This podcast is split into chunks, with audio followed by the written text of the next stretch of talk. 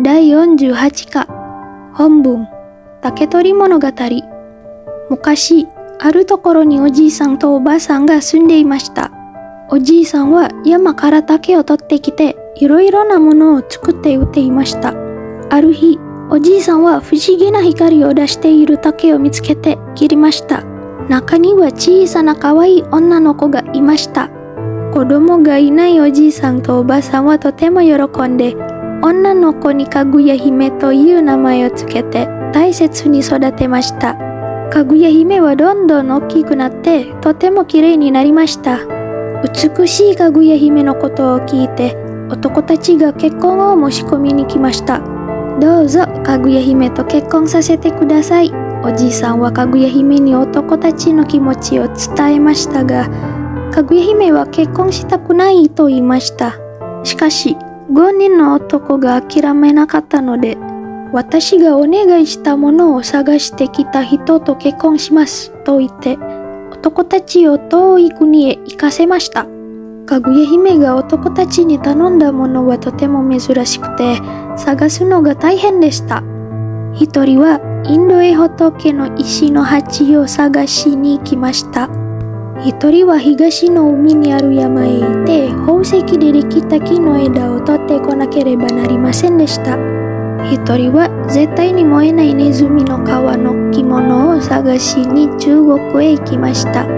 一人は竜の首の玉を一人はツバメが持っている珍しい貝を取ってこなければなりませんでした。しかし3年過ぎても誰も頼んだものを持ってくることができませんでした。無理なことをして病気になった男が死んでしまった男もいました。天皇もかぐや姫が好きになり妻にしたいと思いました。何回も手紙で気持ちを伝えましたがはいと言わせることはできませんでした。そしてまた3年が過ぎて夏になりました。かぐや姫は毎晩月を見て泣くようになりました。かぐや姫どうしたの？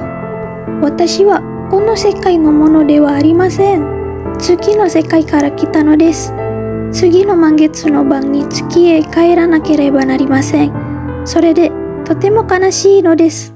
びっくりしたおじいさんは天皇にかぐや姫を帰らせないでくださいとお願いしました。満月の夜はたくさんの兵隊におじいさんの家を守らせました。しかし夜中に家の周りは不思議な光でいっぱいになって兵隊たちは何も見えなくなりました。